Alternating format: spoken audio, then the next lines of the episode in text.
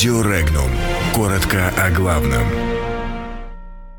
Против России не только вооружаются, но и вмешиваются в выборы. В Минобороны подтвердили гибель пилотов Су-25. Президент Украины ветировал закон о воспитании. В России фиксируют факты вмешательства в выборы. В Литве обещают повысить военные расходы из-за России. Ядовитые отходы могут оказаться в Байкале.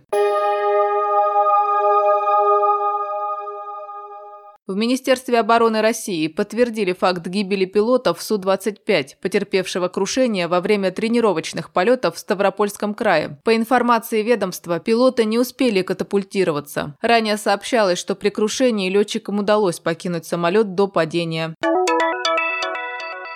Президент Украины Владимир Зеленский ветировал закон о государственном признании и поддержке молодежной организации «Пласт». Закон был принят Верховной Радой предыдущего созыва 30 мая. Формально «Пласт» является национальной скаутской организацией Украины, но по сути там воспитывают крайне радикально настроенную в политическом смысле молодежь. Общеизвестно, что пластунами были практически все ключевые националисты прошлого, в частности Степан Бандера и его ближайшие соратники. Впрочем, неизвестно, что именно не устроило Зеленского. Общественность общественный или финансовый аспект закона. По данным Верховной Рады, в движение «Пласт» в настоящий момент входит порядка 8 тысяч человек.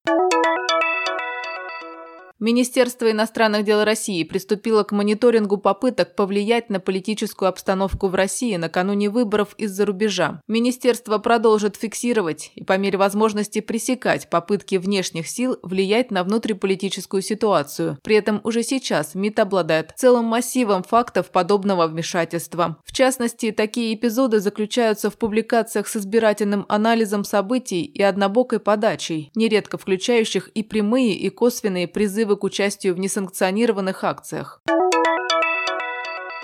Президент Литвы Гитанас Науседа встретился с генсеком НАТО Йенсом Столтенбергом и пообещал продолжать наращивать расходы Литвы на вооружение и армию. Действия России он назвал одной из самых больших угроз в регионе. Как отметил глава Литвы, обеспокоенность вызывает демонстрация военной мощи со стороны России и ее поведение, направленное против основанного на демократических ценностях и принципах мирового порядка.